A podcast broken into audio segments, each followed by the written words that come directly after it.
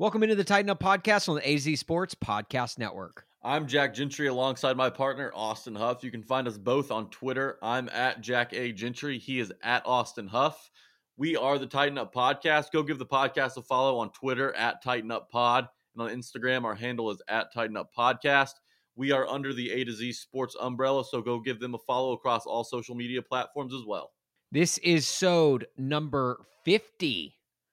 The David Thornton or Rocky Boiman of Sodes. I'll allow it. I'll Okay. allow both of those. All right, cool. cool. Awesome. Uh yeah, half a hundo. First of all, thank you to all of you guys who listen to this every week. We appreciate each and every one of you. We love the the little community that we're building within the Titan Up podcast that all of our tuppers out there. Like we we love what we've got going and we're excited for this upcoming uh, well this off season obviously but like you know the next season like it's only going to grow stronger and bigger and that's all thanks to you guys so I feel like I feel like I just like had to say something there that we've now reached half a hundred episodes. Yeah, it's half a century mark. I mean, if you've stuck with us one to fifty, we love you. If you if you just hopped on on forty nine, hey, we love you too.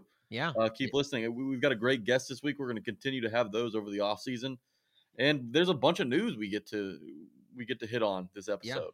That's right. We, we're joined this week by Joe Dubin, WSMV News Channel Four.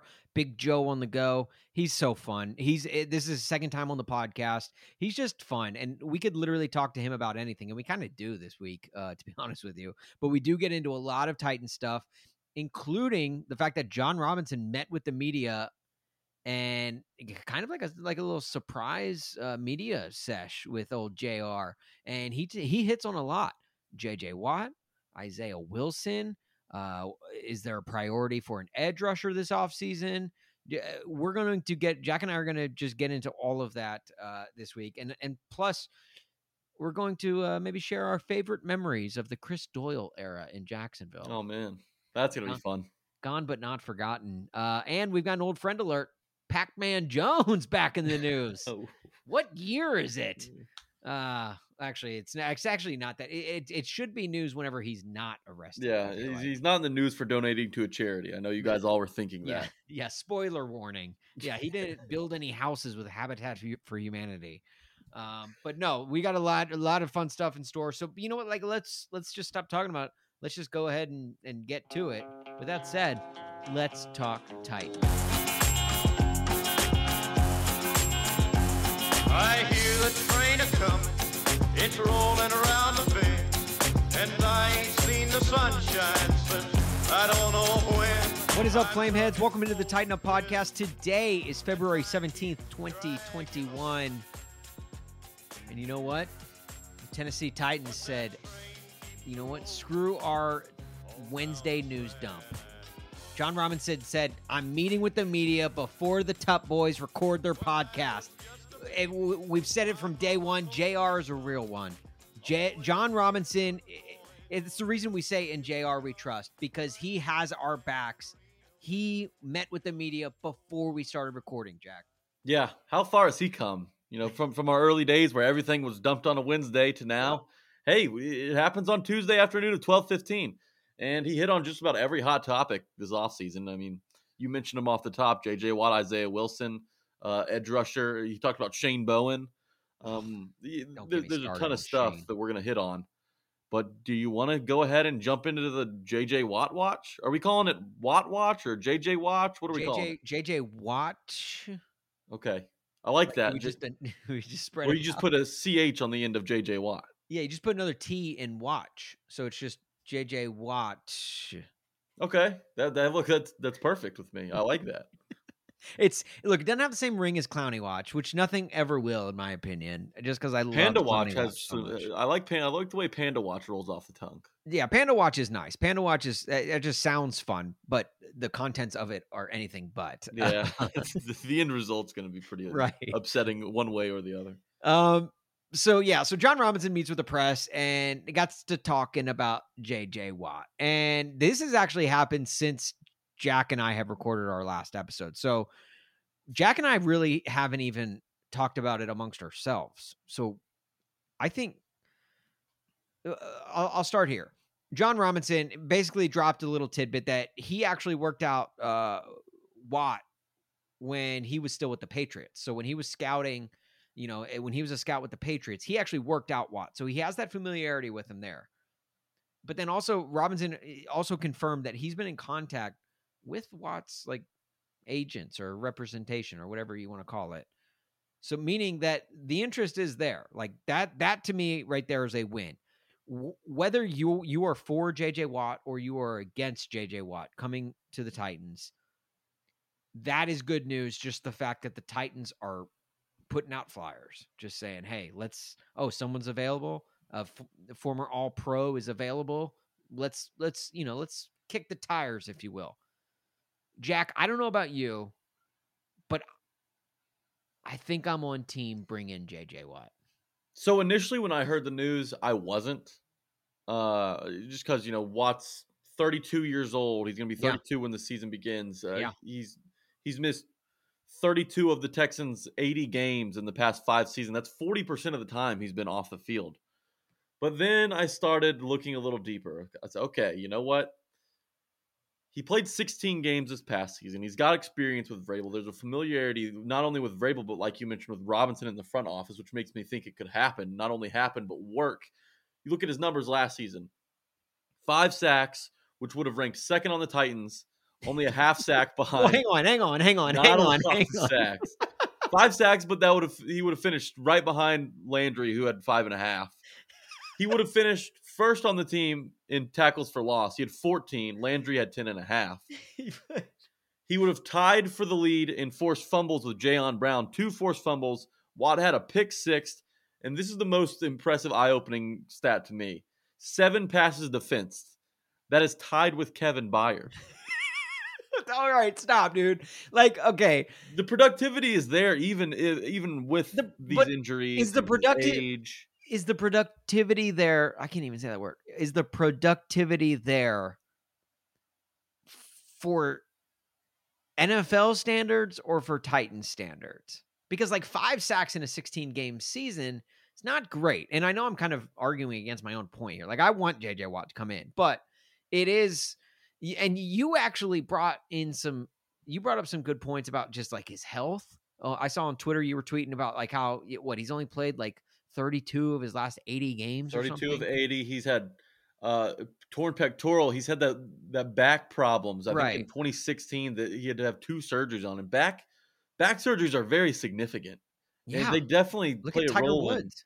you know long he had to get his fused together. I I mean the- it's the injuries are reason to be concerned, but also the production last or this past season. Uh, I'm I'm confident in. And look, he's not going to be out there for 100 percent of the snaps on this defense. He's going to be he's, he's a- a like like Big Joe was saying. You'll you'll hear him later. He's going to be mainly focused in rushing the passer. And I mean, you Titans fans have to realize that there isn't a perfect solution out there. Uh, Shaq Barrett would be the most perfect, but at the end of the day, I think Tampa Bay is going to do what they can, manipulate the salary cap enough Yeah. to bring him back. You know, you don't let a guy like him walk. So the options out there, which all would be upgrades. You're Oh, yeah. at Carl Lawson, J.J. Yeah. Watt, uh, Yannick Ngakoue. Um, who, who am I missing? There's a few more Uh, guys out there. Judon, my guy, my guy, Judon up uh, Judon from the Ravens. They're all going to be upgrades, and Yeah, that was the thing. You and I were talking about like potential names, like like who's even out there available for the Titans, and literally every name we said, we were like, oh yeah, that would, he would look great in two tone blue. That'd be awesome. And and even JJ Watt announcing his like saying he, he was being released from the Texans. You and I talk about this all the time. Whether the person makes sense in Tennessee or not, we always, always immediately think, what would they look like in two tone blue? Every What would they look time. like as the Titan. Like even if it's like even if it's like a quarterback, like if Deshaun Watson comes available, we'll be like, oh, what would he look like in two tone blue? Even though like we're set at like the Titans are set at at at quarterback, they don't need one.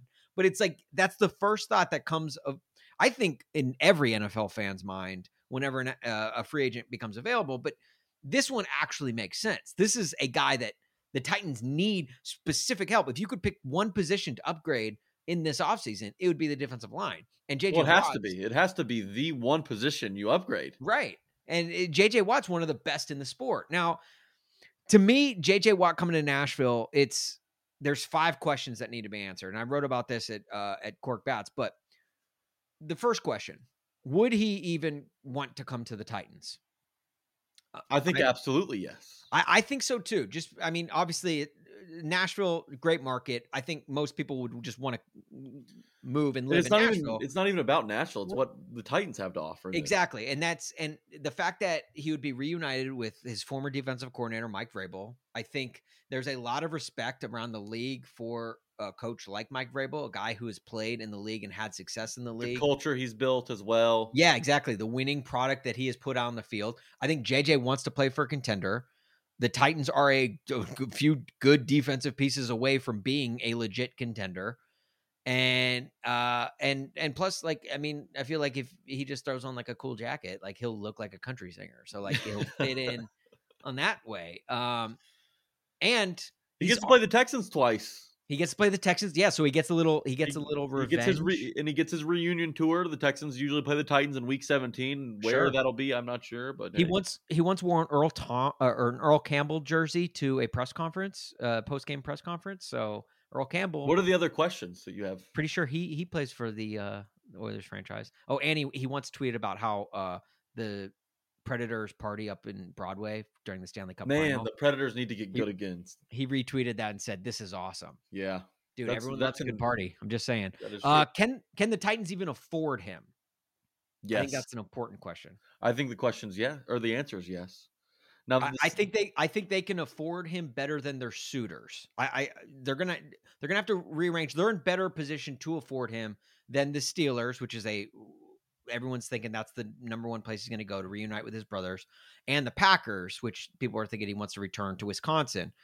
The Titans are in better standing with the salary cap than both of those franchises. So that plays into the Titans' favor.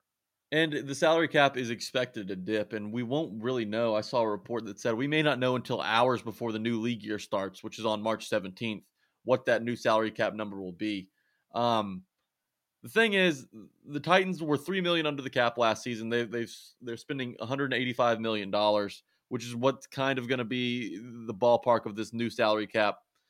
But there are teams like the salary cap was a mere suggestion. Okay, the Chiefs are 22 mil uh, uh, over the cap. The Rams are 26 mil. The Steelers are 30 mil. The Saints are 69 million dollars over the salary cap. So nice. you can, yeah, it is pretty nice. Well, not for Drew Brees, but um, so so so there's a lot you can do. There's still a lot of wiggle room. There's no penalty for going over the salary cap outside of a small percentage luxury tax that you're gonna have to pay. But they're gonna they're gonna have to be a big spender. Watt forego foregoed his seventeen and a half million dollar deal that that he would have collected if he stayed in Houston this year. So what I think that I think that's an indicator that he's willing to sacrifice money to go to a contender. But Yeah. how much money is going to be the question? I, I think fifteen million dollars is going to be in the ballpark. It's kind of what Clowney was looking for last season that I think Watt will actually get. Right. So I mean, they're they're going to have to throw money at their problems, right? Th- That's what they're going to have to do. And Watt seems like a viable candidate to fix some of these big issues that they have.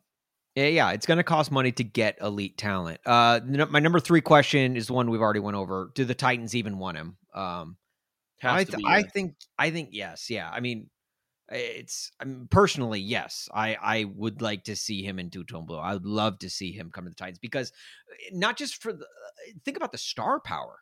Think about the the star power of, of adding a JJ Watt to a team with Derrick Henry and Ryan Tannehill and AJ Brown on the offensive side of the ball. Like that just that brings more media attention to Nashville, And on which the I think is defensive just line. all around. on the defensive line, I mean, they really like Harold Landry, and he shows flashes. He can't be out there every play to be as productive as we would want him to be, but Harold Landry's a guy who can get it done on, on the edge.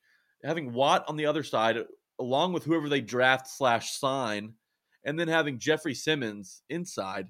I mean, those the, the production from those three will all rise. I think Watt didn't have anybody to take attention away from him in Houston this season, which is why his five sacks might seem a little low. Which I mean, it is.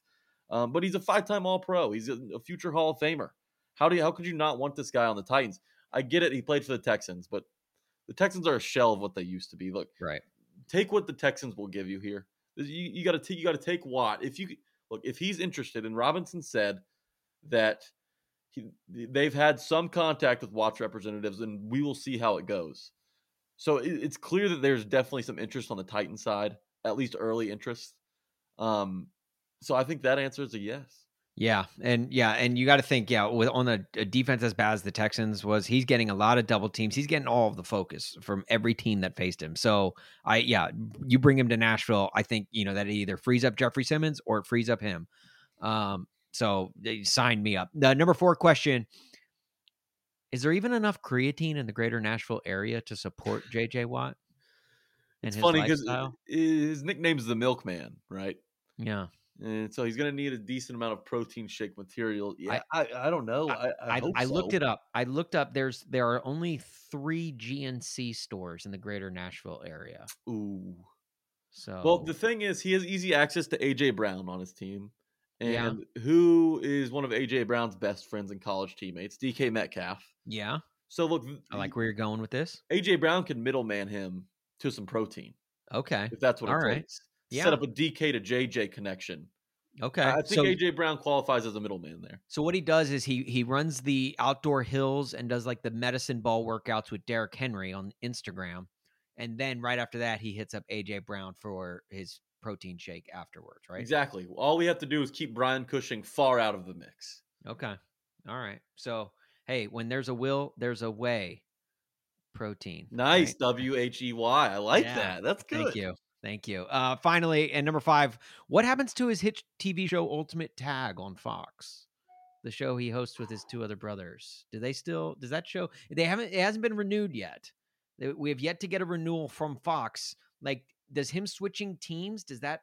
Does he say, "Look, I want to step away from the show"? Because that's not necessarily good news. I mean, yeah, like it it would be good news if he came to Nashville, but wouldn't it be good news if he stepped away from his show because that's just bad news for all. Well, and then you would worry about okay, JJ Watts has got a TV deal on the side. The busting with the boys. Taylor Lewan's got a whole podcast he's that's doing. True. Where's Look, the focus going to be in the season? If any sure. team can handle celebrities or their players becoming celebrities or like having side hustles and side projects, look, Nashville's the place for that. Look, it'll either eat you up or spit you out. You have examples right. of Charlie Whitehurst, and then you have Zach Mettenberger. I you, mean, let's be honest. You don't see many Packers ha- hosting top podcasts and or top TV shows. Well, I mean, top. It's Ultimate Tag on Fox, but uh, hosting TV shows uh, like you do in Nashville. So I'm just look. I'm Nashville's entertainment city. You know, it's an entertainment capital. So JJ, I mean, if you want to continue that show, I think the best landing spot is Nashville. You so. want to be a star for a year? Hey, go to Green Bay. You want to be a star for your life? Nashville's the move. If you had to per- put a percentage chance on if JJ Watt comes to Nashville, what are you putting? Percentage chance. Let's go. Let's go 35. I think Ooh. this is pretty likely. I, I okay. I'm, I'm, saying below 50 right now just because it's so early and there's a lot to figure out. But sure, the stars seem to have aligned in, in, this galaxy for JJ Watt to, you know, play as a Titan this next year. What do you think? I'm, what would you put? I'm going 22 percent, just Derrick because Henry. Derrick Henry. Yeah, whenever you can get a Derrick Henry shout out, and you do, without question. I respect that. Yeah, without question. Uh, and also, I mean, look, their their draft pick this season, 22. So, ooh, I think so, things are just coming up 22 this offseason. So I think so. Where where this lies right now with the Titans and JJ Watt, it, it's kind of in the talking phase of a relationship. It's kind of even before that. It's the talking, yeah. It, it's oh, you guys are talking. It's like where you, I don't know. Wait, are you on, and Vanessa? Are you and Vanessa talking? you're oh you're on Hinge for a couple weeks. Nothing's going right. Okay, until uh, finally, you know, after a, a tough year of just duds, which is what the Titans had last year uh, on the defensive line, especially. Uh, you, you, you see this guy. I say, oh, I'm going to swipe right. I'm going to swipe right here. Yeah, That's what the Titans are doing. JJ Watt, right. I think he just swiped right back. And I think now they're trying to set up, hmm, drinks or dinner? Which one should we do for our first date? That's where I oh. think this relationship's going. Where Where do you take them on the first date? I take them to the rooftop of the Bobby. Yeah, the Bobby. That's a good one. L.A. Jackson would be like, Ooh, "Hey, L.A. Jackson, we're willing to roll out the red carpet for you, buddy." Yeah, okay. yeah. Maybe even like see, like throw some Titans dollars around, just rent it, rent the place out. Yeah, you know, I make it make it all for that way. Plus, if like his shoulders are so broad, like if he gets stuck in a door frame, like it won't be embarrassing to like just have to Vaseline him out. Like there won't be anyone there to laugh at it. Uh, all right. Speaking of uh, guys with big frames, we are getting to Big Joe on the go. Joe Dubin joins us, but before we get to that, let me talk to you guys about DraftKings Sportsbook. You know, it's not quite time for the madness that is college basketball in March. But that doesn't mean the fun has to wait. DraftKings Sportsbook, America's top rated sportsbook app, is giving all new players the chance to cash $100. New customers can bet $1 on any team to hit a three pointer in any basketball game this week. All right. And if your team makes it rain, you can cash $100. That's right. All it takes is one three pointer. So, like, unless you're betting on Vanderbilt, like, the odds are pretty good in this case. All right. And th- this slam dunk of an offer won't be around forever. So, head to the App Store right now, download the DraftKings Sportsbook app, and get in on all of the action. If basketball isn't for you, don't worry. DraftKings Sportsbook has daily odds on hockey, soccer, and so much more. DraftKings has paid out over $7 billion to its customers since 2012. So they have a thing or two, or they know a thing or two about big paydays.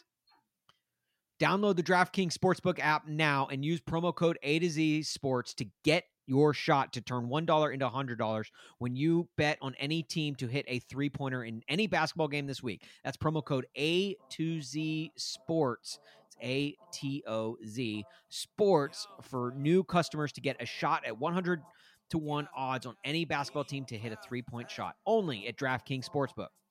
Must be 21 or older. Tennessee only. See DraftKings.com slash sportsbook for details. New customers only. Restrictions apply. Winnings paid out in four $25 free bets. If you or someone you know has a gambling problem and wants help, call or text the Tennessee Red Line 1 800 889 9789. Now let's get to Big Joe. punch in my cup. Night just getting started. I'm already doing too much. Reach down in my pocket, my wallet missing, boy, tighten up. Party all on the rooftop. We're bringing back one of my favorite, not just guests on this show, but one of my favorite just people in life in general. The the the man who, uh, if if God forbid anything happened to my parents, I would want him to adopt me. Uh, I he is he is uh, a life coach. He is a mentor of mine. I don't know if he knows that, but he is. Uh, this is a guy. Uh, he went to high school with The Rock. Shout Yeah. out, shout out McGavock High School in uh, Middle Tennessee.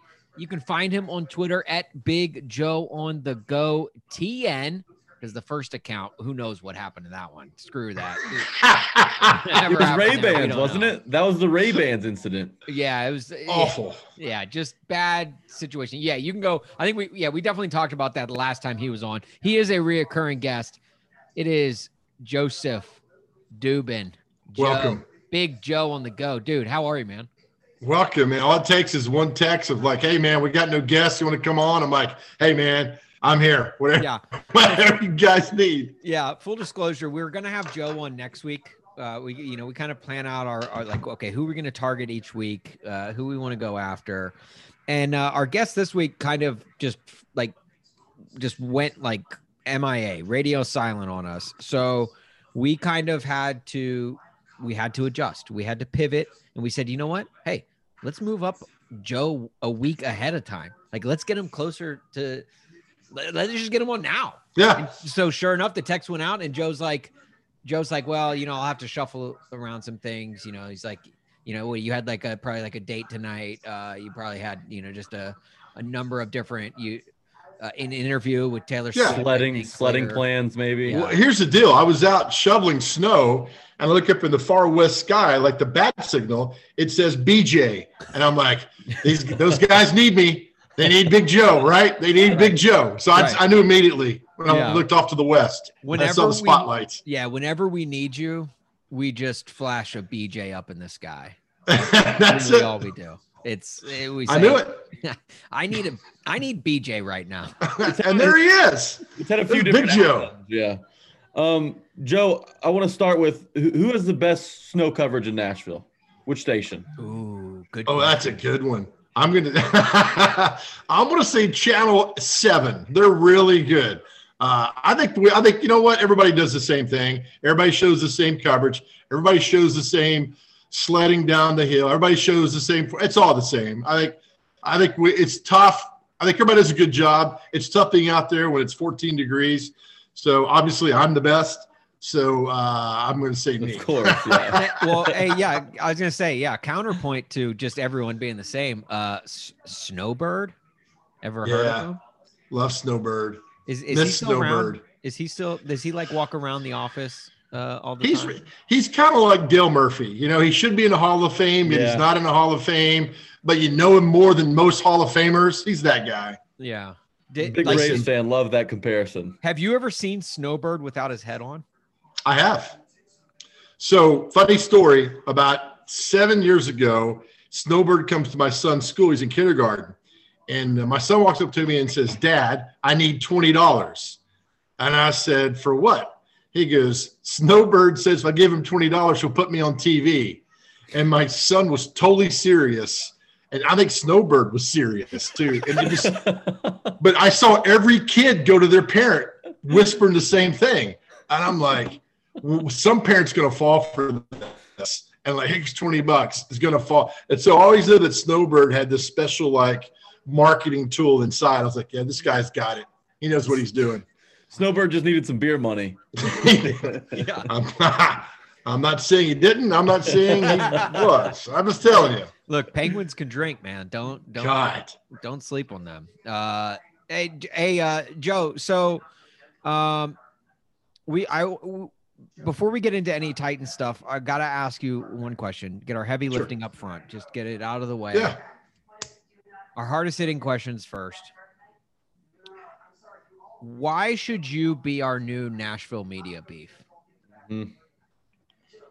Should I be? Why should I? Yeah, why should you be our Nashville, our new Nashville media beef? So, uh, full disclosure, we used to have big beef with Jonathan Hutton.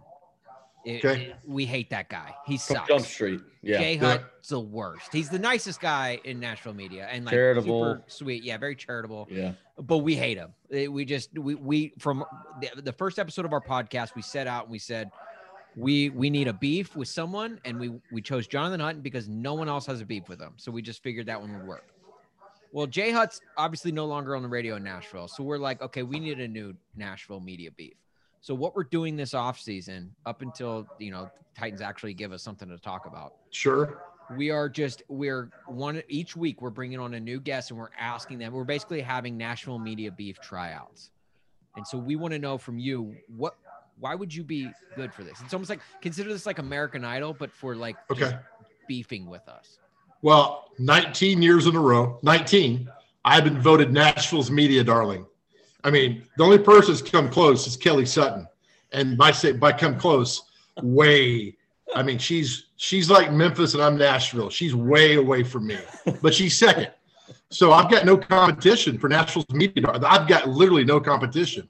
So that's one thing. You try to take the man down, you could try. It's not gonna work, but I would do that. Nashville's media darling needs needs some kind of conflict in his life. He's some. Uh, he's getting a little rough around the edges, right? Yeah, So, Yeah. so he's a little bit too hot for his pants. Sure. yeah, it's like McDonald's has been like the number one fast food chain for just Huh. too long right now. You know, Huh. it's like it's time someone else takes that crown. Yeah. Do you have any? Do you have any like good like? Do you have like a good like insult for us or something? Or like, uh, are you are you a trash talker? Could you? just off the top of your head, what's the Yeah, worst thing you can say yeah, about what's us? the yeah? Say what's the worst thing? Yeah, just grill. Oh, us. the worst thing? Oh my God, that's an absolutely wonderful question. The worst thing about you. Uh, I've had more wrecks in my life that I've caused than Daytona 500 in its entirety. I've caused more re- emotional, not car wrecks, but I've wrecked more things in my life than Daytona has. Ever. So you, so I- you went, you went the worst thing about you. Okay, okay, that's Yeah. pretty.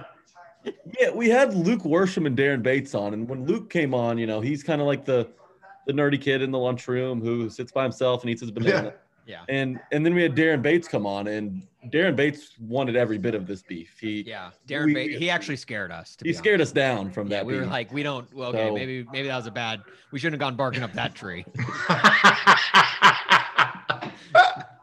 Oh man, Your resume. yeah, he's an Auburn fit. guy too. That's right. Oh, yeah. yeah. Hates Yeah. Gene Chizik. But Yeah, yeah, oh, definitely hates Gene Chizik. Um, but, but then again, who doesn't? That's a good point. uh, so but yeah, okay. So let let's just say, like, I guess your resume is submitted. We'll, you know, we'll we'll look at. We still got a lot of other people to talk to. file it away. Yeah, but we're we're gonna we're gonna hold Put on at to the front of the line, though. and we are going to consider you as our Nashville media beef. And and let's just say, look, I'm not gonna say that like, like yeah, it's like okay, yeah, you're the Nashville media darling. But keep in mind, like the last guy we had beef with fled radio altogether, like just fled the entire scene. So I'm Oh, not gonna say we got the better of him, but we got the better of him. yeah, I'm sure it's in the back of his mind. It's like, you know what? I'm just not. It's not worth it anymore. Right. Mm-hmm. Yeah. I'm, I'm on to it. I like it. I He's like, it. I'm not renewing in Nashville. Not with Yeah, the why? Cup boys get, getting after my ass every single Yeah. week. I mean, I, he's probably like, I can't even go to Hickory Hollow Mall anymore because who knows who's going to be out there waiting on me. Right? It's a literal business decision that he made. It is. Yeah. It's like now he has to go find another Bed Bath and Body Works, like other like in town. Yeah. Typical Warren County guy. It's going to hightail out, runs his mouth, and gets out of town. The Yeah. worst. What are we gonna do about him? But hey, it's snowing and everyone's freaking out. Nashville doesn't know how to handle snow very well. Neither neither do the drivers. You got any any tips or advice for maybe new people who moved to Nashville, or just advice for drivers in general? Yeah, here's the deal. Don't stop. And people get stuck or they stop. I mean, if you got your car rolling, just keep going. Find the path, get behind the plow guy, and go. You know, I saw a car in my neighborhood, well, close to the neighborhood, was going up a hill and it just paused for half a second. I'm not kidding, half a second. Go back down. Just go, man. Just you got to go. And I love that. Stay home, stay home. Just go do your thing, man. Just go ahead and go out and run around and be smart. And uh, whoever, if you buy a rear wheel drive car, you should not how you should have your license revoked for a year. Rear wheel drive cars are awful. They're awful. Front wheel drive cars can go anywhere. All wheel drive cars can probably go to the moon. Do So you, have, have that. do you have any advice for Nashville drivers just in perfect weather? Uh, oh my gosh. Uh, there is, I live on the east side of town, right? So we have two red lights out this way, which drive me. cr- I run these red lights all the time. And because they're, and then so one day a lady pulled up. So I got, I got caught the next red light and she pulled up. She says, I got your tag number. And I was like, would you ever do that? I mean, Jack, if you ran a red light, I'm not going to pull up next to you and say, I got your tag number. Oh, I'll probably follow right behind you. Yeah. right. If you go, Who I go. cares? Right. So Nashville drivers are just weird. They're Yeah. awful, but they're weird, man. Yeah. I just Well, don't and- get it. Yeah, and but you also like with- if you're if Jack runs a red light, like he, he has a vanity plate that says just Mr. Big Shot. So like it, it's not. That's a I good got. I got I have a target on my back. yeah, it's it's not hard to know what what his tag is. It's like the old adage, you know, if your friend jumped off a bridge, would you? If if the guy next to you ran the red light, would you? he made it fine, you know. Yeah, that's Yeah. a good. That's a good point. That's a great point. I, I run countless red lights in Nashville. I, I run countless red lights. I'm not kidding you. I'm not sitting there wasting my time. Right. It's ridiculous. yeah, who are they? Yeah, who are they to say that we need to stop? You know, I mean, I'm you just said doing it yourself. Just keep going. Keep going. I check both ways. No car's coming, and it's around. I'm gone, man. It's stupid. so I just take off and go. yeah. Uh, It's just it's a very odd town for driving. I, I was gonna say, I'm glad we turned to you for the driving. Thank you. advice. Uh, Thank hey, you. Jo- Joe, when uh, if, if you're put, or, or when Jon Robinson first called his press conference the other day, or what did you think it was about? Like what? Because obviously, like it was kind of out of the blue, and everyone was uh, like assuming this is going to be some either like a uh, someone got cut or a big announcement. Like, did you have any of those thoughts at all? No, because he does it every year before the draw, the uh, combine, and there's no combine this year. Yeah. and well, yeah, good and time. that's the thing. No combine this year, so Yeah. it makes it even weirder if you if you think about it. So I just knew though there was people like, oh, he's going to cut Isaiah Wilson. Jon Robinson's not going to cut Isaiah Wilson. He's not. They've invested too much money, and they're not going to turn their back on him. And people could say what they want. Let him go. Get him out of there. Look, I mean, when I was 22 years old, that's. I'm, I'm going to leave it right there. and, and I had 20 bucks in my pocket. This dude's got two million. Yeah. I mean, there's there. I'm not saying it's right or wrong, but look, Did Maybe get the guy did you get grows that- up, becomes the best tackle in football. Did you get that twenty bucks from Snowbird? I did. So no, I wasn't weirded out at all, and I know it wouldn't be any JJ Watt news. It's just too early for all that stuff. It just made me like, hey, football's over. Let's talk a little bit. There's not really much going on, so I'm glad he kind of talked. The last time we had you on, we didn't know who was going to be calling the plays on the defensive side of the ball. Now, after a year in Shane Bowen's system, uh, Robinson kind of hit on some things. He, he he's happy about the continuity and bringing Bowen back. Uh, he he realizes that you know there's a desperate need for an edge rusher and obviously more help on on that side of the ball. What do you look forward to the most in Shane Bowen's second year as the DC? I still think Vrabel makes the calls. I know it sounds weird. I just still think Vrabel makes the calls. And it was just odd last year. Why, you know, Shane Bowen's running the defense, doing all that stuff. You don't give him the title. You're trying to save money. I, you know, if you're paying a lot, a defense coordinator salary to a linebacker coach salary is night and day, night and day. And I just think it was very odd. So I don't know. Vrabel has a comfortability with him, and they'll be fine. Look, if you don't get a pass rusher, you can have Buddy Ryan come back from the grave and try to get that defense, and nothing happens until you get a pass rusher on that football team. You think about the great days of this team that pass rushers. You go back to Kearse, Vanden Bosch, Haynesworth. I know they did good in 2019, which is kind of an anomaly because they came out of nowhere, but still, they need a pass rusher. So I don't care what defensive coordinator they got there. you can't rush the passer, the rush the passer, there's no need. I don't care who's back there. Would Buddy Ryan be a good coach from the grave? You know why? Because as a ghost, he could go to other teams' meetings, get their intel, Okay. and come back on this side. I, I'm like surprised. In that case, I'm surprised Belichick hasn't hired him yet. Exactly. Maybe he already has. Who needs a drone when you have Buddy Ryan's ghost? exactly, man. Joe, That's all you the, need. are the Titans too stubborn? Uh, yeah, in what sense? Just, uh, I would say, in the sense that Vrabel's decision making, uh, not just in game, but then also just with the with the coaching staff. I think I feel like it's it's only regressed. But then also, I part of me is wondering if there's a little bit of that is leaked into Jon Robinson as well because he's coming off Ooh. of his worst off season yet, and even in today in the presser, he was talking about he was like praising Harold Landry in the pass rush, and even guys like Jadeveon Clowney, they were able to get a lot out of him. Like, what? I also love how the Jeopardy music is playing behind you while while Austin asks this question. I watch it. Watch it every day, man. I tape it and watch it every day. Uh, okay, I see what you're saying, That's why Austin. With that, with that being said, uh, I, you know, look, here's the deal. Vrabel spent eight years under Belichick. So when he says he's not Bill Belichick, he's lying to you. All right, who did he coach with in college? Coach under Urban Meyer. All right, that guy's not winning any Dad of the Year awards at the local civic club. No. And then he's with Bill O'Brien. And so, I mean, so Vrabel's got this of stubborn guys he's worked for. So, you know, uh, you covet what you see every day, which is a good line from uh, Hannibal Lecter in Silence of the Lambs. So you see this stuff every day and you mimic it every day and you kind of, that's your kind of template for what you do. Absolutely, they're stubborn. I think Mike Vrabel is a stubborn coach. He's a good coach now, not a great coach. I don't think he'll ever be a great coach. I think he's a good coach. But you see who he's coached under and who he's with.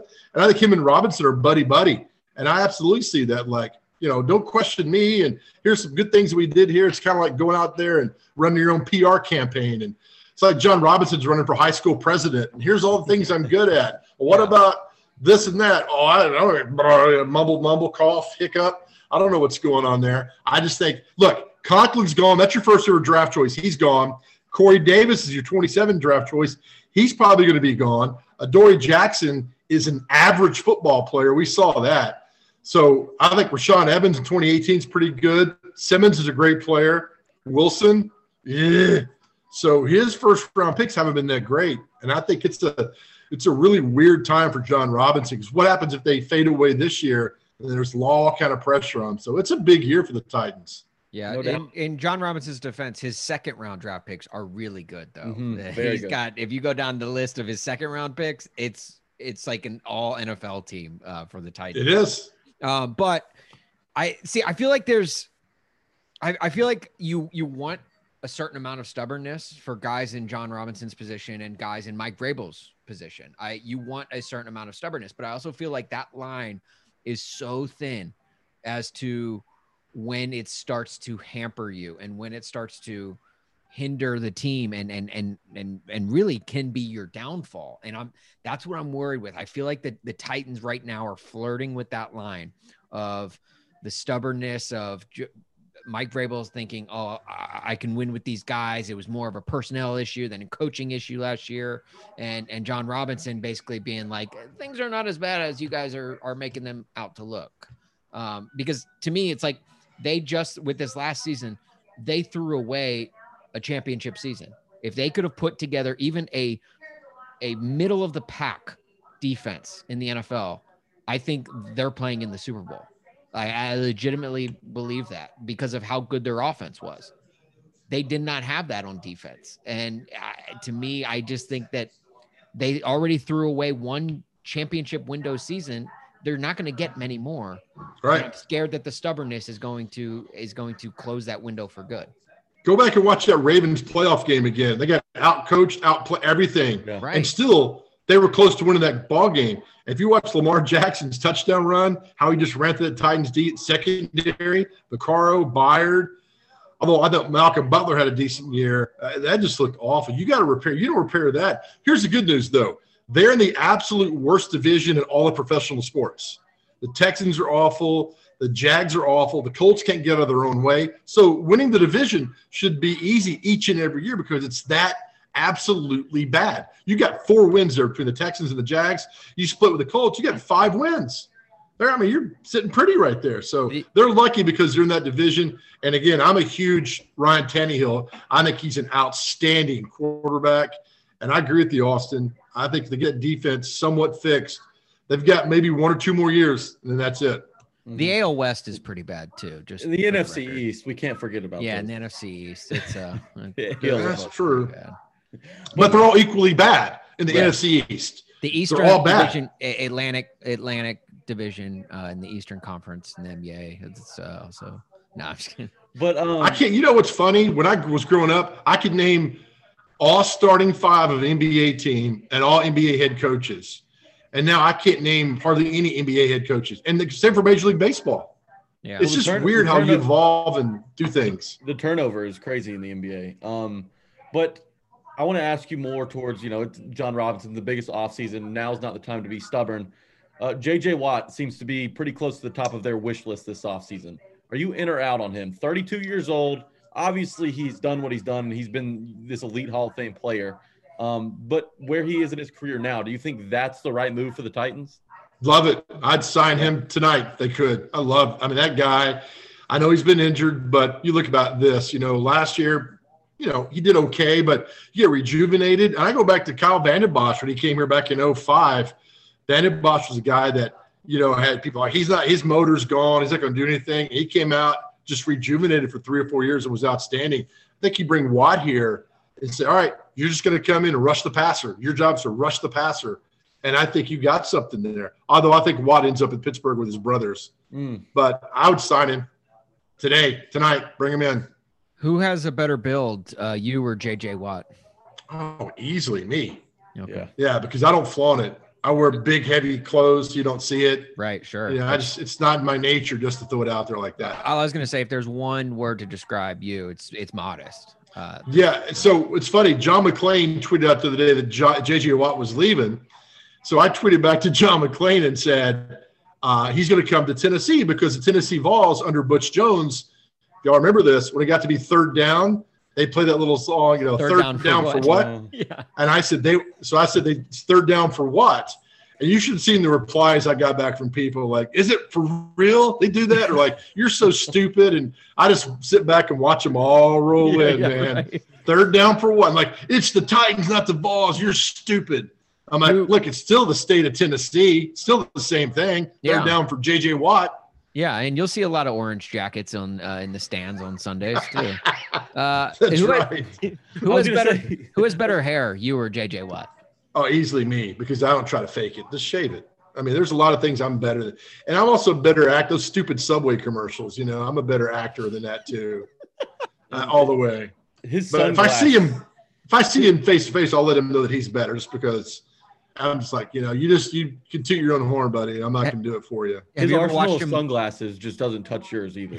Yeah. yeah, right, right. Thank you. Where where is it that you get your? let- Let's give them a shout out. The sunglass place that you get all of your. gear? Fred's. Oh, and it's closed. Is it closed or open? Fred's closed. Fred's closed. Yeah. All right. So now that- they got them at Dollar Tree, but they can't keep them in stock.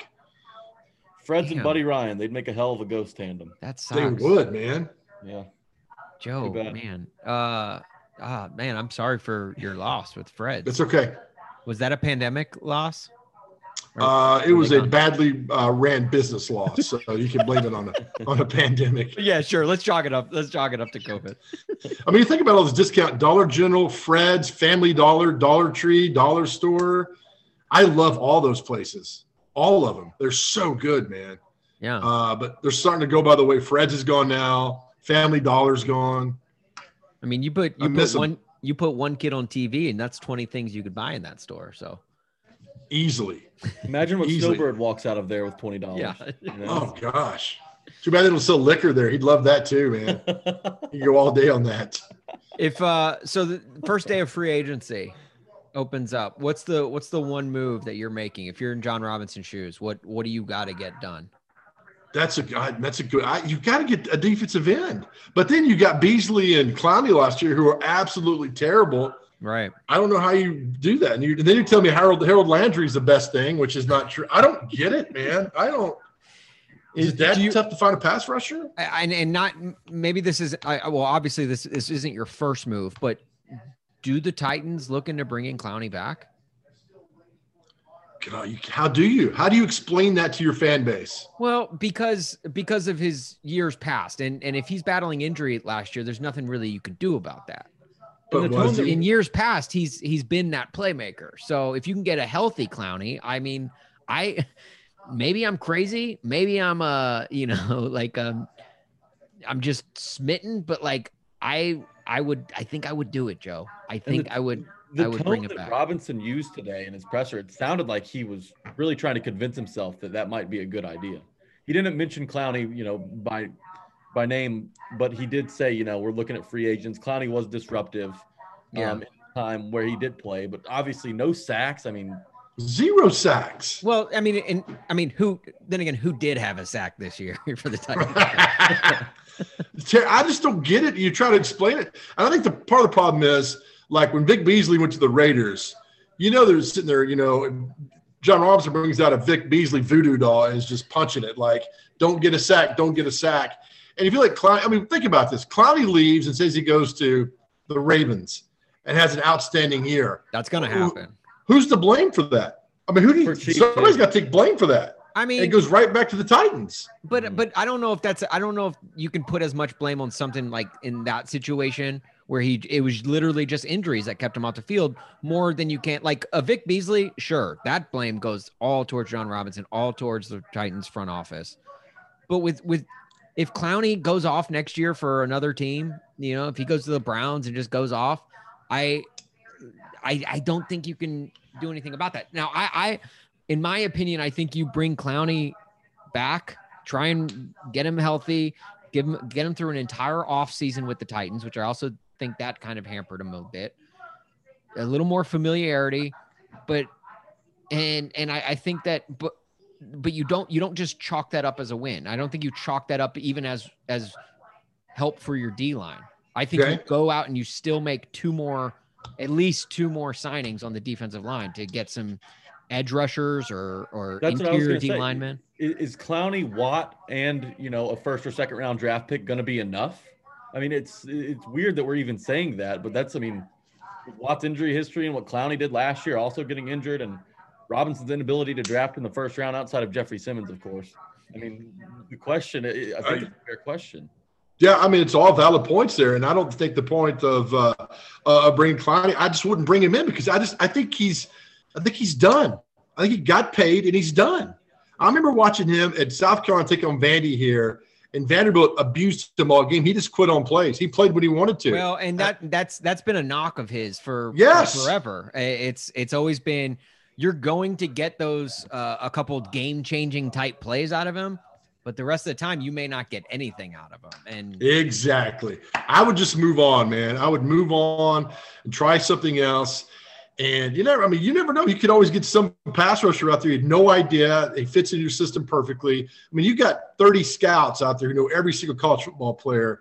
Problem is, some of these guys who were on borderline could be really good, great, are coming back for their senior year to improve their stock. So the pandemic really screwed a lot of things up as far as the transfer portal, guys staying back, not losing eligibility. But here's the deal: if you go 22nd, like the Titans got to go, you got to you got to nail this. You got to nail this. Unless you move out of the first round to the second round, then all the pressure's off. You know, Titans did that with they drafted Ben Troupe. I forget what year it was, like Ben 04, 05. There's a remember They- the Titan right there. They took him there. They took uh, Dyson's brother in the second round. They moved out of the first. So the pressure's off, and you you know load up on draft choices in the back end. That's maybe something you could do there too. But Okay. I would move on. I'd be moving on and gone and be done. And going back to what we said earlier, Jon Robinson's really good with second round picks. So That's trade right. that for Yeah. trade down. And just- Except for Kevin Dodd, he'd like to for Kevin oh, Dodd to. Well, yeah, Kevin Dodd was a bad one. But nobody saw that coming. I watched again a few weeks ago. I watched the national championship game in 2015, Clemson, Alabama. Dodd was all over the field yeah, against several Alabama All Americans. I, I always have I have a soft spot in my heart for Dodd because I like I give Jon Robinson half credit for Dodd because uh in my in my Madden franchise, Kevin Dodd is my best defensive player. He is a beast. And so like Nice. Dodd wouldn't have been on the Titans had it not been Jon Robinson signing him in real life. So I do give him What- half credit. I think Jon Robinson needs to bring you in as a coach. Obviously, you got the Player you development. got the best out of Kevin Dodd, right? Hey, You hey. should bring him in. maybe look and and and I was I was gonna get to that question a little later on in the interview, but like maybe I am the answer defensive coordinator. I don't know. I You'd be a better player development guy than what Urban Meyer Yeah. tried to hire with the Jags. That's Yeah, for sure. right. God, that guy. be better. Oh than Chris, I'd have a oh, longer term than Chris Doyle. That's for sure. That guy, he, Urban hired a modern day Archie Bunker. That guy was awful. he was awful to everyone. Terry, And you know, you, it is you know, it's going to come a day, and we, we're going to laugh. One day, one of these kids in a trust fund is going to buy a pro football team, and he's going to make a GM. He's going to hire a GM of some fantasy football team. I swear to it's going to happen one day. They're going to make some fantasy football guy the GM of the team. Because wasn't the Browns did that with some analytics guy's GM who lived in California and didn't really know talent but knew analytics? This Yeah. is like four or five years ago. Yes. Uh, was it? Wasn't it the uh the guy who worked for the A's, Paul Dave Podesta? Uh, Um, something like that, yes. Yeah, Because he, he wouldn't he leave was the West the money- Coast. one of the original Moneyball guys. Yes. Yeah. That worked out really well. hey, so Big Joe, uh, not a lot of things surprise us anymore when we talk about Pac-Man Jones.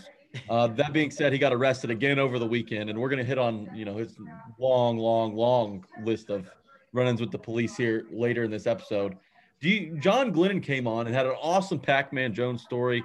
Not really about Pac-Man, but him, you know, going to Club Karma and maybe just scoping some things out as an un, you know an undercover reporter um, just kind of figuring out the lay of the land, seeing maybe if Pac-Man was there. He actually ran into Jeff Fisher at the time. Yeah. Um, I was wondering if you had a Pac-Man story of any kind. All right, I got a couple of them. Uh, he had bought property next to George Jones out in Franklin. And so Pac-Man was, this is what I was told, was running his uh, ATVs his four-wheelers on the property. George Jones went out there and have a word with him. And George Jones and Pac-Man became like buddies, what I'm told. oh my god! So can you see them two sitting on a back porch drinking beer and talking about the good old days? That Yeah. always made me laugh. That's a uh, that's a country song waiting to be out, waiting to happen. So then Pac-Man had bought a house in Green Hills. It was on a cul-de-sac, and he had these shocker had all these parties all night long. So when I worked at Channel Two, Andy Cordan went out, had his own camera to confront Pac-Man about all this stuff. So Pac-Man's buddy comes running out of the house, screaming at Cordan. Well, here comes Pac-Man. They're like, "Turn that camera off! Turn that camera off!" Cordan's like, "All right, I'll turn it off." Doesn't turn it off. Puts it on the ground, so you hear the audio of Pac-Man. And let me tell you what, it was it was Redd Foxx would make Redd Foxx blush.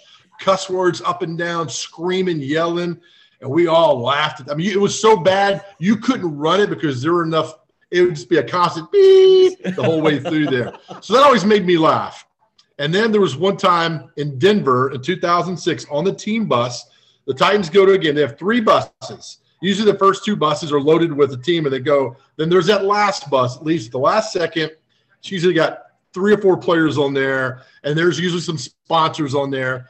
So Pac-Man comes out of the hotel last, and I'm sitting on the bus, third seat. I'll never forget, third seat from the back. This was a 2006 preseason game at Denver. Gets on, starts arguing with the bellman because the the bellman. I don't know if he wanted a, a the bellboy wanted a tip or something, but Pac-Man was yelling at him through the bus and pulled the window down. Was yelling at him. Everything. There were sponsors on the bus. Security guard goes back there, sits down with them, admonishes Pac-Man. Security guard comes up to me, sits next to me, and says, "When I retire, I'm going to tell you some stories about that guy that'll make your head spin." And uh, you know, he retired a couple years Yeah. later, and he said, I, "I still want to find the guy that heard all the stories, but, but just the way he said that to me, I'll never forget. Like, there's much more to this than we ever knew. Than stuff that we had no idea that went on." And actually, the next week came out when he got busted on 65 by uh, 100 Oaks Mall by going like 120 in his car and was pulled over for that and all these speeding tickets. So those three stories always George Jones, Andy Cordan, and yelling at the bellboy at the hotel, uh, just going off on him, always make me laugh, man. Oh, those are the God. ones. And it's funny because he was such a punt returning talent. He'd have been one of the best to ever return punts in the NFL had he gotten his act together. Real quick, and that same year when the Titans started 06 and Pac-Man was banned from, from the facility, he bought a Bentley. And I'll never forget, guys, the Titans were 0 4 at the time. He he was banned the first four weeks. He shows up in the locker room, everybody's high fiving him, and he says, Let's go check out my Bentley. And the entire team goes out in the parking lot. They're out there. We missed all the interviews. They're all looking at the Bentley. And it dawned on me this 0 and 4 Titans team in 2006, they didn't care. They, they didn't care about football. It was the weirdest thing. He had some weird spell over the football team, and I'll never know exactly what it was. And that's it. And so him getting arrested, not shocked at all. No. Did you Oh get to my see the God. Bentley?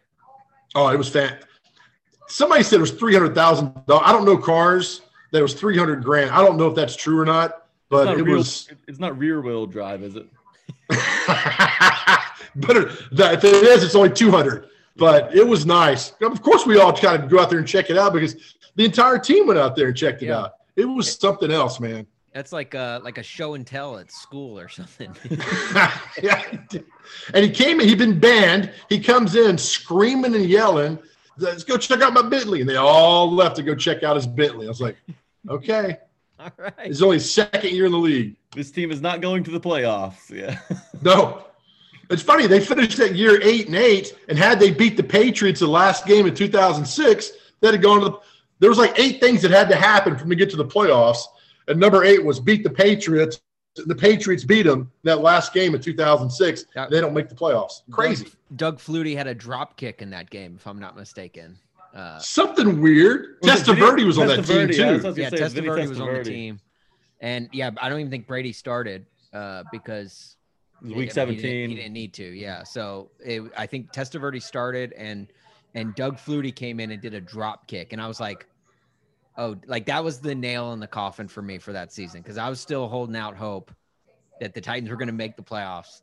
And if Doug Flutie ever drop kicks a ball against your team for an extra point, then you know it's like okay, that Yeah, it was a ahead and pack weird thing that Belichick pulled out that hadn't been done in like 50 years in football. Yeah. That they tried to. That's also the game where, where Rodney Harrison says Jeff Fisher had all the dirty Kevin Mawaes trying to take his knees out, and Rodney Harrison hates Jeff Fisher because of that game. A lot of things happened in that game. If I'm mistaken, that might have been Testaverde's last game in the NFL. That was like I think it was. year yeah. 21 Yeah, which was yeah. unprecedented at the time for some stat that he had going on there. There's a lot of things that happened, and uh, that's when Peyton and the Colts won the Super Bowl that year. Yeah, and they uh they uh they almost accidentally drop kicked Doug Flutie into uh, through the uprights. That's uh Little known. You know, Doug Flutie has another part in Titans lore because remember he was supposed to start the Music City Miracle. City Miracle game. Yeah. Yeah. And Wade Phillips starts Rob Johnson instead of him, and, and the whole team was like, "What?" Nobody liked Rob Johnson at all. And it he was, an ter- odd and he was- week. and he was bad that game too. He, remember he he, got was. sacked in the end zone, and Yep. uh, yeah, just had a had a rough game. And and I was thinking when when they announced that when they announced Rob Johnson over Doug Flutie, I, I like I was like, yes, let's go. Like that's this is awesome. yeah, this that's is great right. news for the Titans. Thank you. Exactly. So, hey, uh, Joe, uh, I'm gonna try and think of one last question before I get you out of Oh, here. I got one. oh, okay, Jack's got one. Will our media beef interfere with your current media beef with Vanderbilt headsman basketball coach Jerry Stackhouse? Ooh, Uh, no, because I only tweet good things to him, like how great he is, how wonderful he is. And look, man, when you got the other night when he was going on Friday night, was going on Twitter blocking people, and they were all showing screenshots of Stackhouse doing it. Uh-huh. I thought that was fantastic. Here's a basketball coach in a hotel room in Starkville, Mississippi, which there's nothing to do down there, on Twitter, blocking dudes left and right. Just made me laugh. So I just tweet good things. And the reason I do that, funny story, uh, you know, if in baseball, if you go out and argue balls and strikes, you're ejected immediately. yeah. So I asked Tim Corbin one time, I said, if your call is really bad, what do you do? Because you're very competitive. You like to get your point across. What do you do not getting thrown out? He's like, easy. He goes, I'm so sarcastic. Like Austin was the home plate umpire. It was obvious ball and he called a strike. I'm like, Austin, that is the best call ever. That you are a wonderful umpire. You are you going to toss the guy for giving you compliments? So Corbin's like, "You're the best. Way to go, man! Gosh, yeah, you were the best umpire of all time. Thank you so much." And so that always made me laugh. So if you tweet the Stackhouse how great he is, when really he's not that great, yeah, it keeps you going, man. I found one from three days ago, and I'll read your tweet. Wow, at Vandy men's basketball with their best first half since Purdue Cornette Reed back in '88 versus University of Phoenix. Way to go, at Jerry Stackhouse. Keep blocking the negativity. When we lose you, when we lose you to South Carolina, I'll be mad. so yeah, you are doing exactly what you said you were doing. Well, you know the story behind that is Eddie Fogler in '93. Vanderbilt comes off a Sweet 16. He wants an extension. Vanderbilt doesn't give him an extension. Fogler goes to South Carolina. They double his pay. He's gone. And next year, Jan Van Breda Kolff comes in, and uh, you know you know the rest of the story after Yeah. that. Funny story. Jan Van Breda Kolff was actually my AAU coach growing up. Oh, Was he? Yeah, Sick we didn't name have we didn't have that much success either. So hey, That's great. Joe, who's a better blocker on Twitter, Jerry Stackhouse or Dion Lewis? Oh, that's or don't forget Bomani Jones is pretty good. Oh yeah, oh, Bomani. He's pretty good. I He tell you, the ultimate, the, Arthur Smith. The oh, he did, did he not? No. Terrible. The ultimate blocker of all time on Twitter, Tim Brando, is the absolute. Tim Brando. Best. Wow, that actually surprises me a little bit. Oh, Tim he Brando is awful. nice- he nice is guy. awful. You disagree anything with him, he, he he'll like, you're blocked. Goodbye. All caps, and he's gone. I was like, oh man. He I- blocked the other Big Joe, which made me laugh. This Big I'm- Joe, he hasn't yet. Yeah, yeah, yeah. At Big Joe TN or no, at Big Joe on the go TN. Nice. Hey, Joe, I, I I'm blocked by Kirk Herbstreit, and I have no idea why. I've never. Uh, I I've only ever by tweeted like Wilson nice things to him. yesterday. Uh, do you do you want my Herbstreit story real quick? Sure. All right, so uh, 2018, his son played at MBA and they played Pearl-Cohn in a football game. Well, when I'm doing high school football on Friday nights, you got to go out and get as many highlights as you can, go back, edit, put the show together. It's a process. So they're playing Pearl-Cohn, and his con- his son drops a pass in the end zone. Right in his chest, drops it, but he catches the plate to the game to win the game. But I don't have that. It's got the drop pass. So I go back and do the highlights, and I say, hey, whatever his name, Herbstreit, that's Kirk's son, little Herbie dropped the pass in the end zone, but they won, yada, yada, yada. I kid you not. The next day, I had 18 uh, calls on my phone that were, there was unlisted number. I'm not kidding. Oh, 18. I'm not kidding you. So finally I answer again, and the guy says, This is Big Joe? And I'm like, Yeah. He's like, Kirk Herbstreit.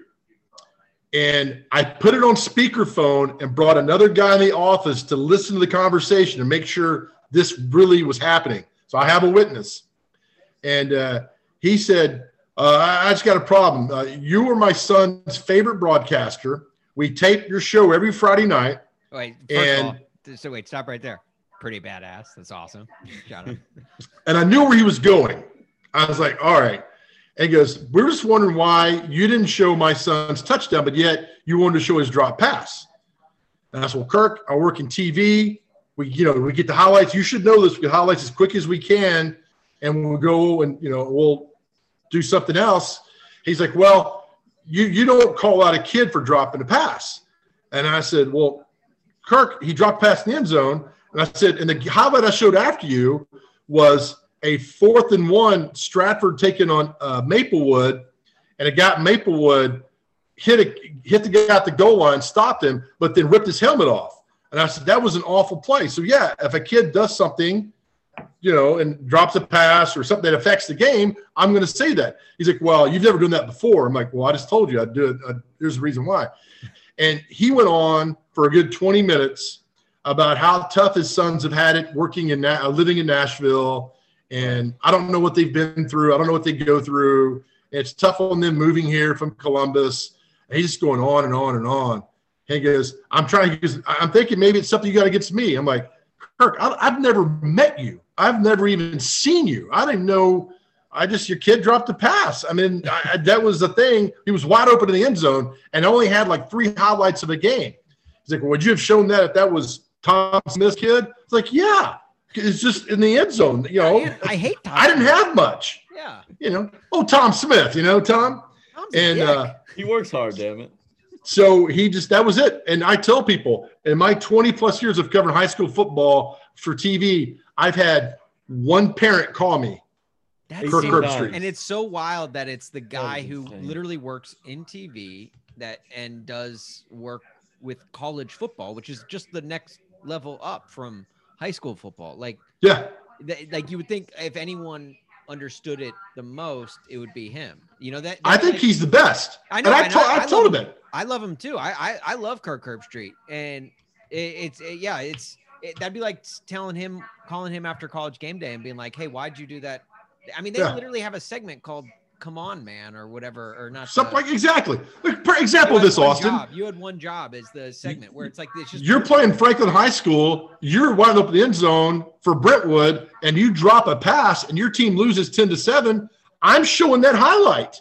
You dropped a pass. Well, I- first of all, Joe, let's be honest, Joe. Like I would not have dropped the pass to begin. Good call. Yeah. Hypotheticals. Yeah. Hey. That's what we do here. Yeah. Hey. I. Yeah. Read it and weep.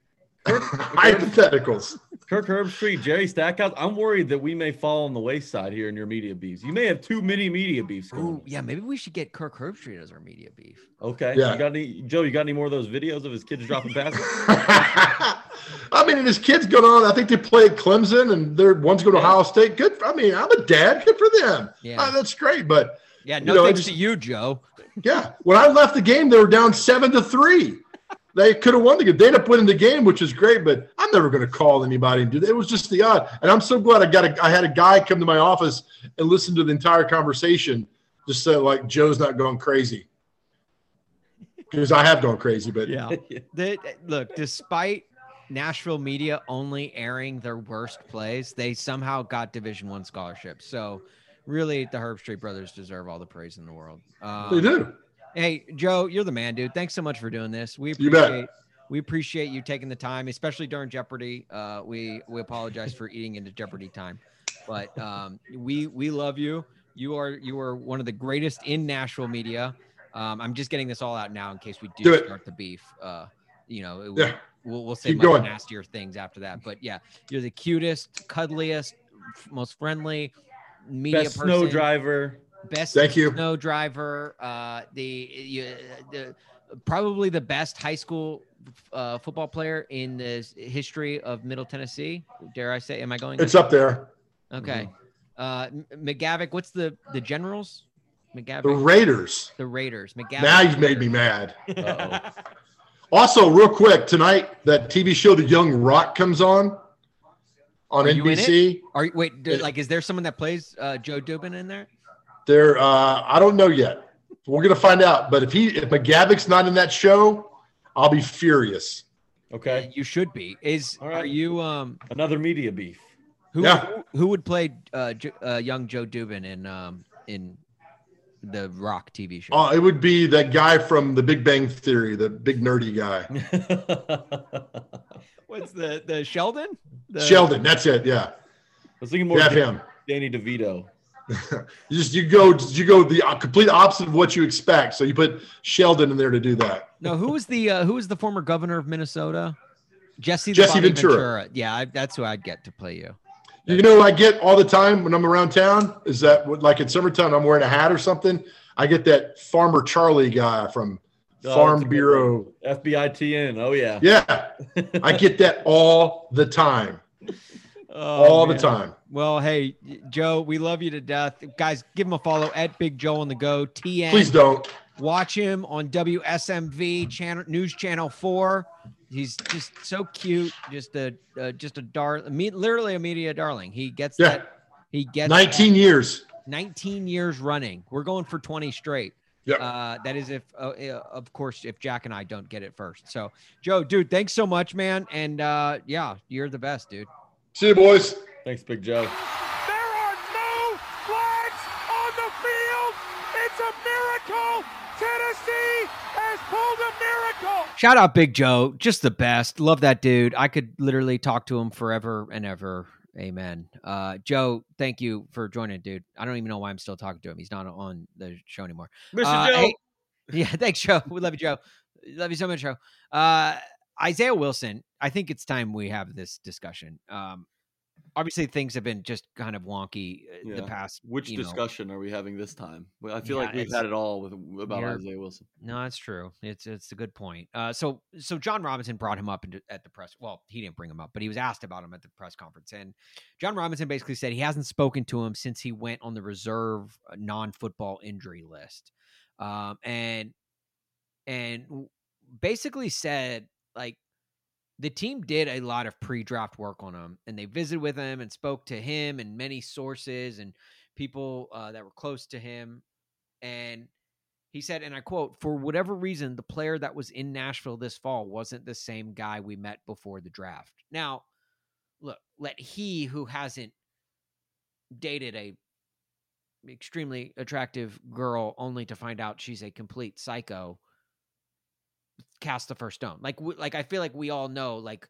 there are ways where you can eh, maybe maybe you have a job, maybe you own a company and you you interview someone and they come in and they seem great you hire them and then you realize that they're a complete sleazeball and they are stealing staplers from the supply closet like hmm You miss. You, happens, you it happens all all right. the time and it and and you know the nfl at, at the at the base of it is a business and that happened to the titans the titans basically found out the hard way that the guy that they put their necks on the line for is not the guy that they thought he was Yeah, whether it's dating, finding the right, you know, stapler, like you mentioned, eh, there- there's there's so many other just areas of life. You're not going to get everything right, and when you turn it to drafting an NFL talent in the first round, that's one of the most difficult jobs to have. So you're going to miss. You're not going to hit all of these out of the park, but the Titans missed big on Isaiah Wilson. At least it sure looks that way after one season. Yeah, and, and that's Um, not just referring to his size either. No, it's not. It's a big swing and a miss. Robinson said, quote, he's going to have to make a determination if he wants to play pro football. That's on him. That is damning to me. Saying that he, you know, they haven't spoken since they put him on the NFI list, the not non-football illness list. Um, he's got to make a de- determination whether or not he wants to play pro football. This is a year removed from you selecting him in the first round.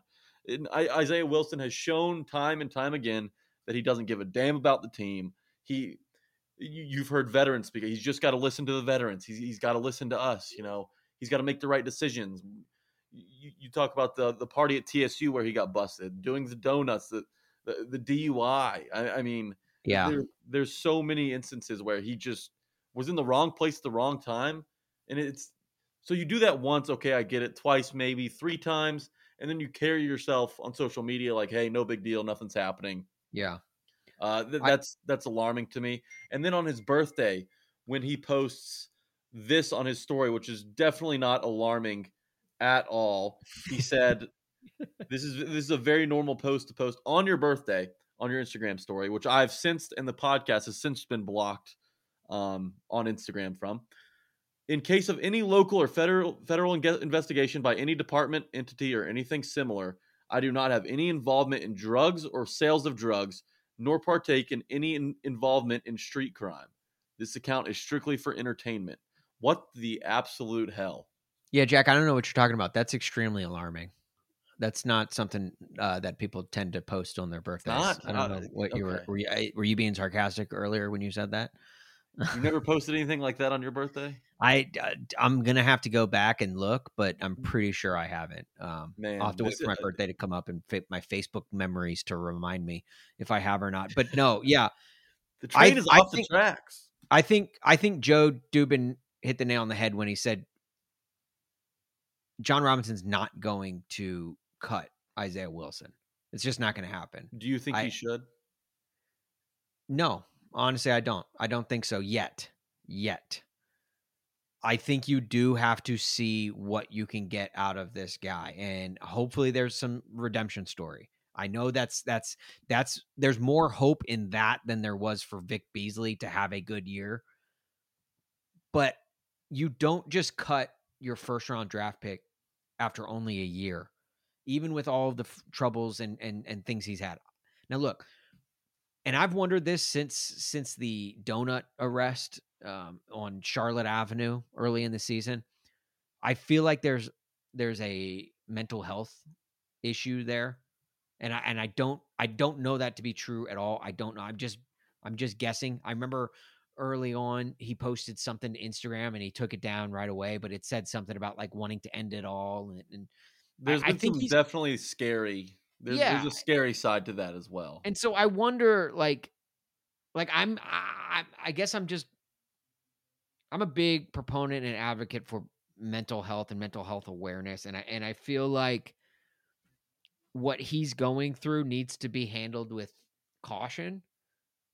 And I'm hoping that the Titans can reach out to him and and get him right, get him get him either talking to a counselor or, or whatever it may be figure out what the cause is there. Whether he plays another snap with the Titans or not, I think just on a personal level, like on a on a On human a human level, you're right. yeah, get get out there and help them. But you're right, like it's it, it's a it's a huge swing and a miss. And on a football, which I, I think you can set all of the human side stuff aside for right now, just for this part of the conversation on a football level, it, it sucked. It has been terrible and has been the worst possible thing that you could imagine out of your first round draft pick. And I don't know. I just uh it, it does sound like there was some frustration there from Jon Robinson, and it does sound like that They're they are tired very of dealing with this. yeah that they are very close to cutting ties and um this offseason, man. It's I think it, I don't- I don't know if he's on the roster week one. Um, I I- I agree with you in the fact that I don't think you cut Wilson now. I'm going to be a little harder on him than you were though. Um, sure Wilson's six six and 350 pounds. He is a football coach's dream of a right tackle. The, the the skills may be raw and he may not be ready yet. But from a mental standpoint, you knew he was a project physically, but from a mental standpoint, it hasn't ever worked. But I I want to ask this question because it's been a year and we've we've seen how his behavior has continued down you know the same path. Of, oh, I don't care. Like I'm an NFL player. Look at my bio. And Robinson referred to that in the press conference. How do you help somebody who doesn't want to even help themselves, who can't even help themselves, who doesn't seem to be wanting any advice from anybody who's been there, done that, got the hat? How do you help that person? I Yeah. it's becoming um y- y- you know a- a situation where maybe setting him free would help him the most. Uh, Yeah. but, but for the Titans, look, it's for- the NFL's a business.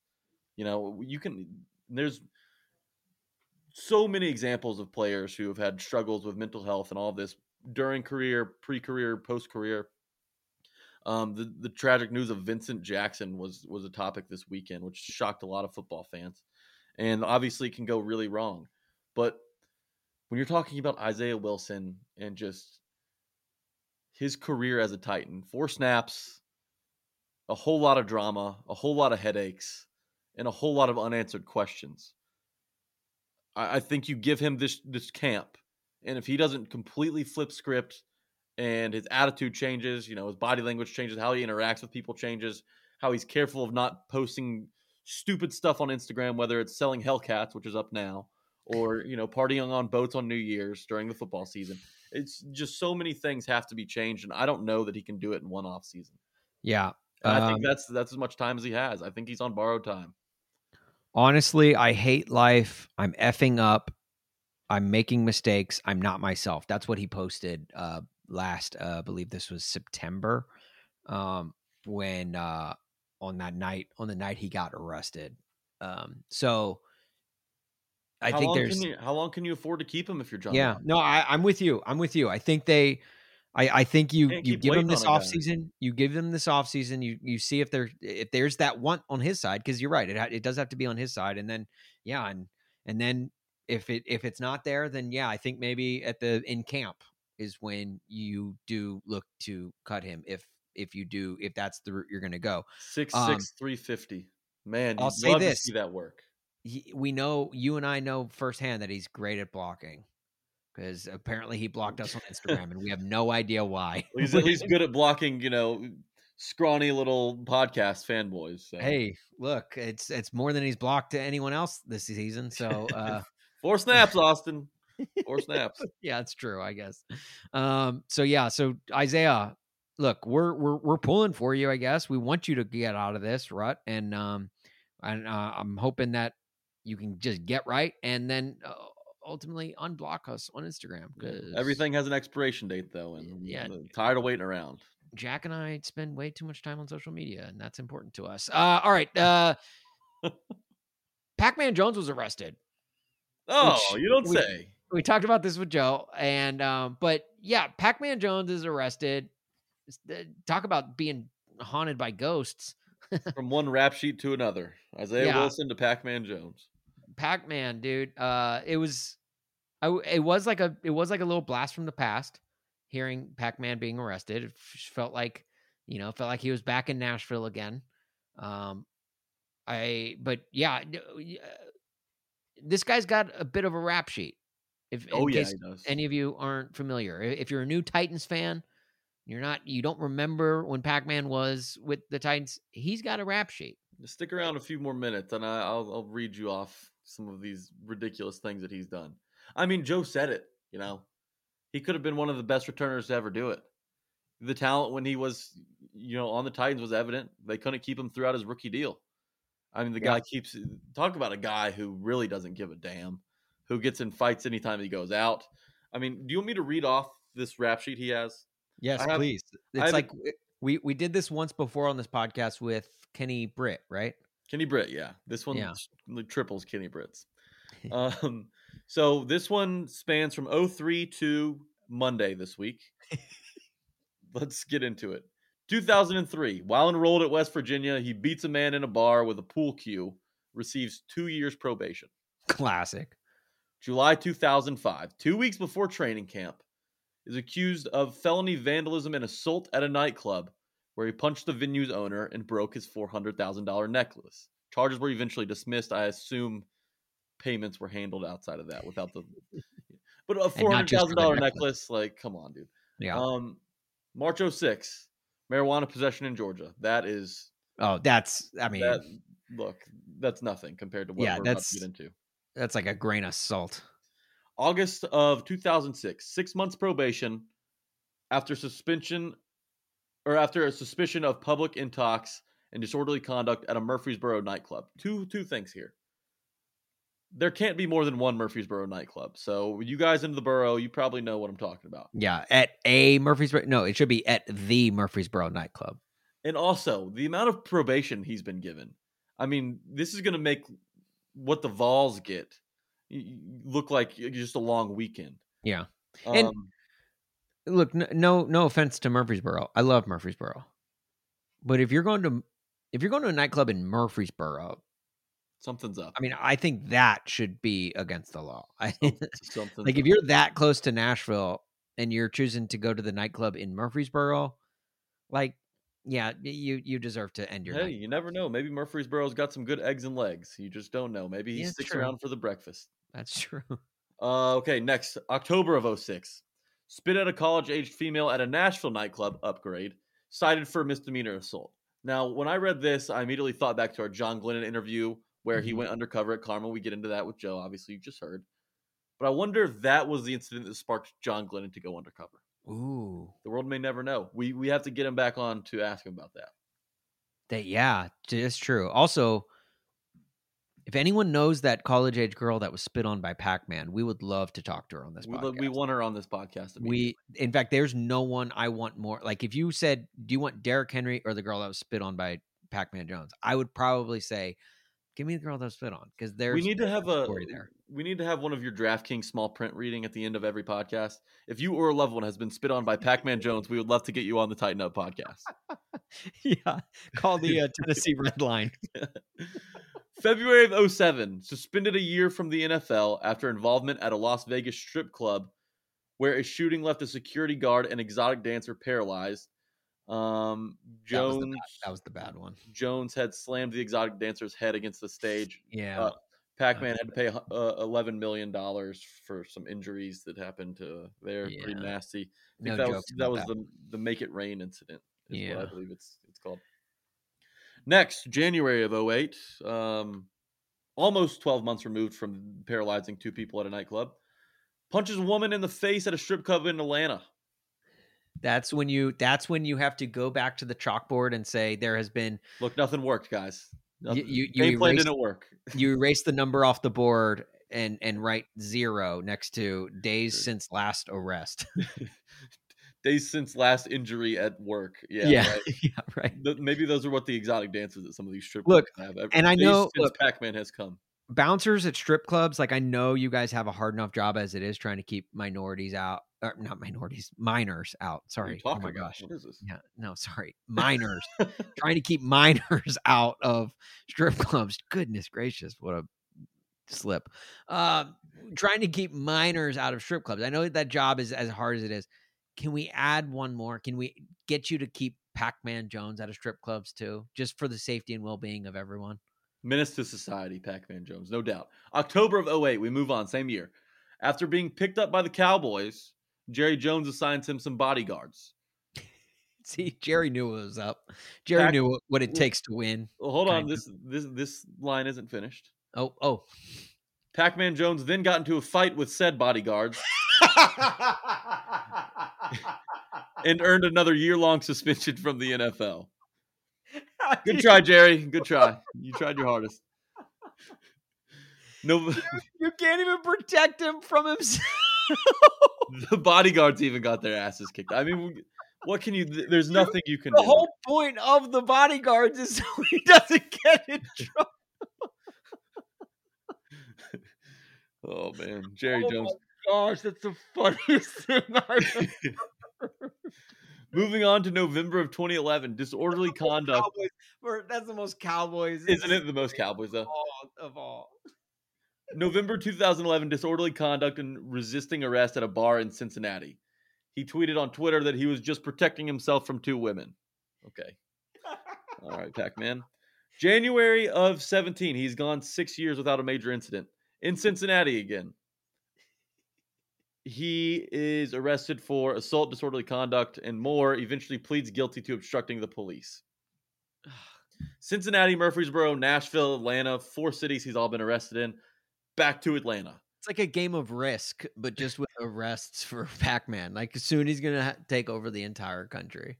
So July of 18, he got in a fight with a worker at the Atlanta airport. I think there there's a bu- there's a bunch of videos out of it where it looked like he actually was the victim, and Pac-Man was proved to be the victim. Oh yeah, that was when he was punched in the face, Pac-Man right? knocked this guy the hell out, which is much like he did on Monday, except this time he was the assailant and not the victim.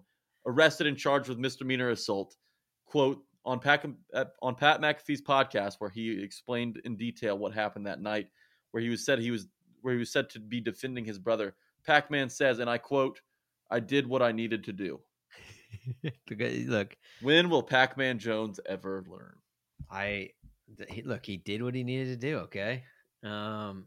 Gosh, I love that. That's the funniest thing. What a rap sheet, right? That- that's what? a really- That's in fact. Okay, let's like put them together. The Bible.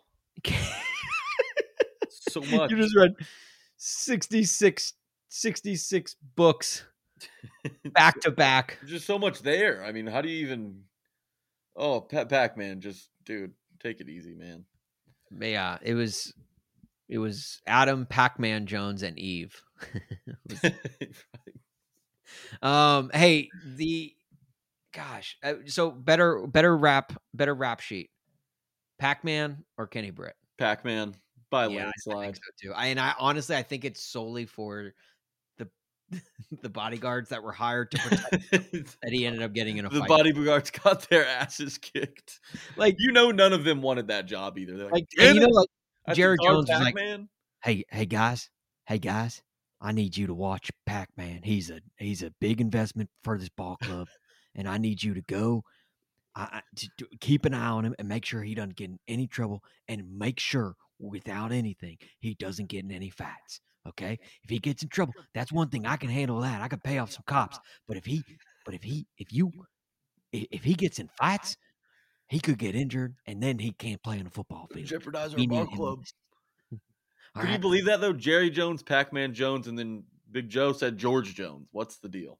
Oh, uh, What is right. the deal? Yeah, that's probably why they got to they got along so well. They're probably related. Um, all right, the uh, let's uh, oh, uh, real quick before we get out of here, uh, Chris Doyle. Wow, Urban Uh, Meyer, a bad judge of character. Who would have thought? What's your favorite memory uh with the Chris Doyle era in Jacksonville? I don't know. It's hard to pick since he was only there for a little over 24 hours. Yeah, it was either like the announcement of his hiring or or his resignation letter. I liked the resignation letter better Yeah. because that produced a meme I saw today of Ben Shapiro's face cropped in over Chris Doyle's as the new uh, strength and conditioning coach in Jacksonville. So that made me laugh. But there's really, you know, I, look, Chris Doyle's a scumbag. We all knew that.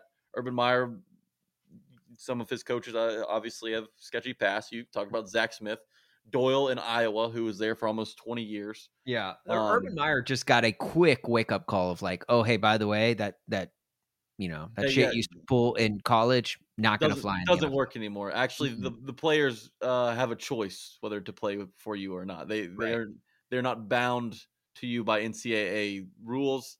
Um, so you don't Uh, want to yeah, lose let- the locker room before you step foot in it. Exactly. Look, let this be a lesson to us all. If you're going if you're going to hire people, maybe don't hire the racists and especially if you work in a predominantly black field like the NFL, don't hire just don't don't hire racists. Don't associate yourself with them at all.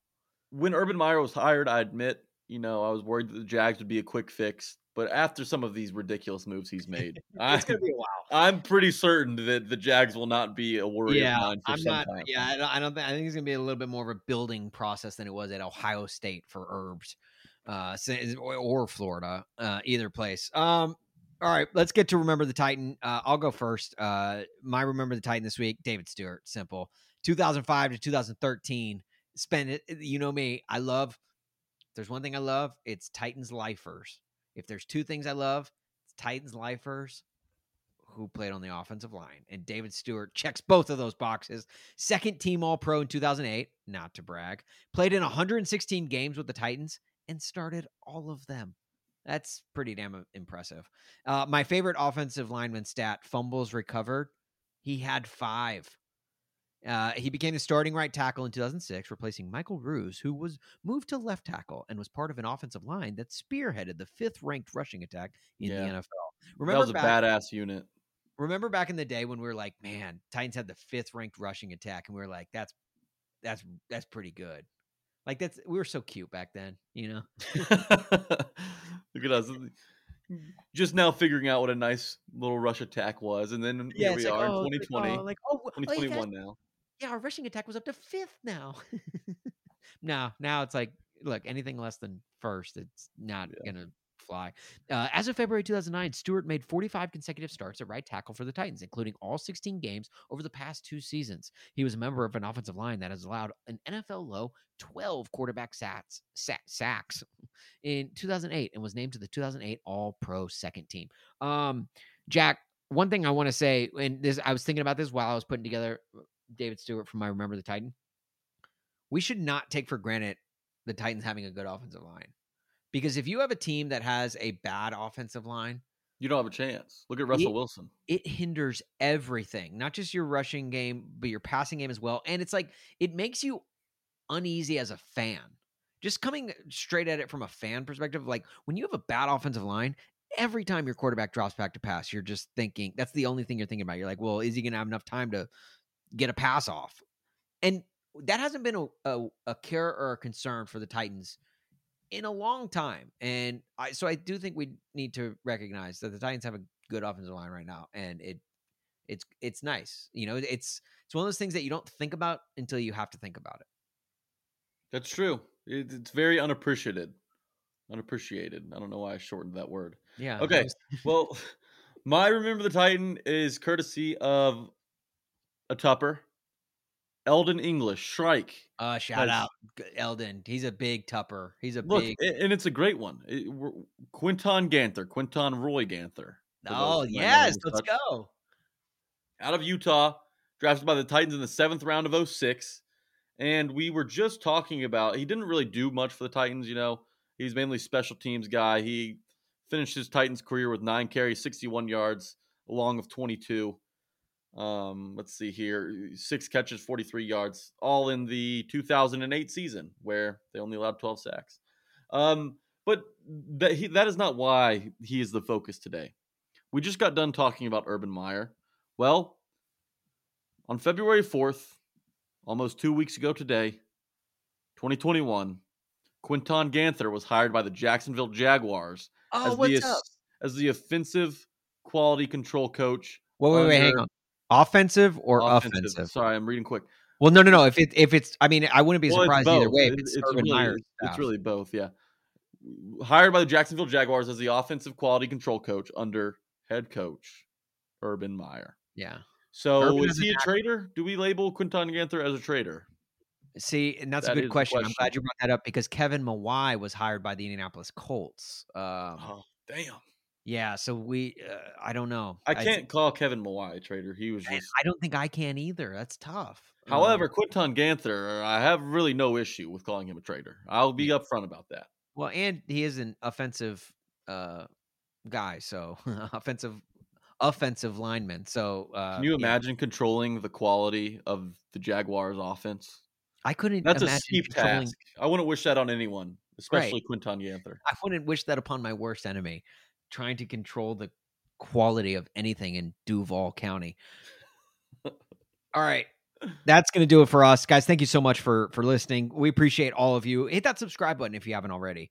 Um, whether you liked us or not, you just hit that subscribe button. Then you know you don't even have to you don't have to worry about us anymore. Um, I mean, we'll still show up in your feed because you hit the subscribe button, but it'll it will appreciate it. It'll be a nice parting gift on your way out the door.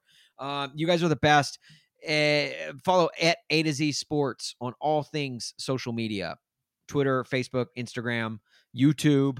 Um, eh, check out uh, Austin and Zach in the mornings. They do a great job every single morning, weekday morning. Check out Buck in the evenings. He does an awesome job as well.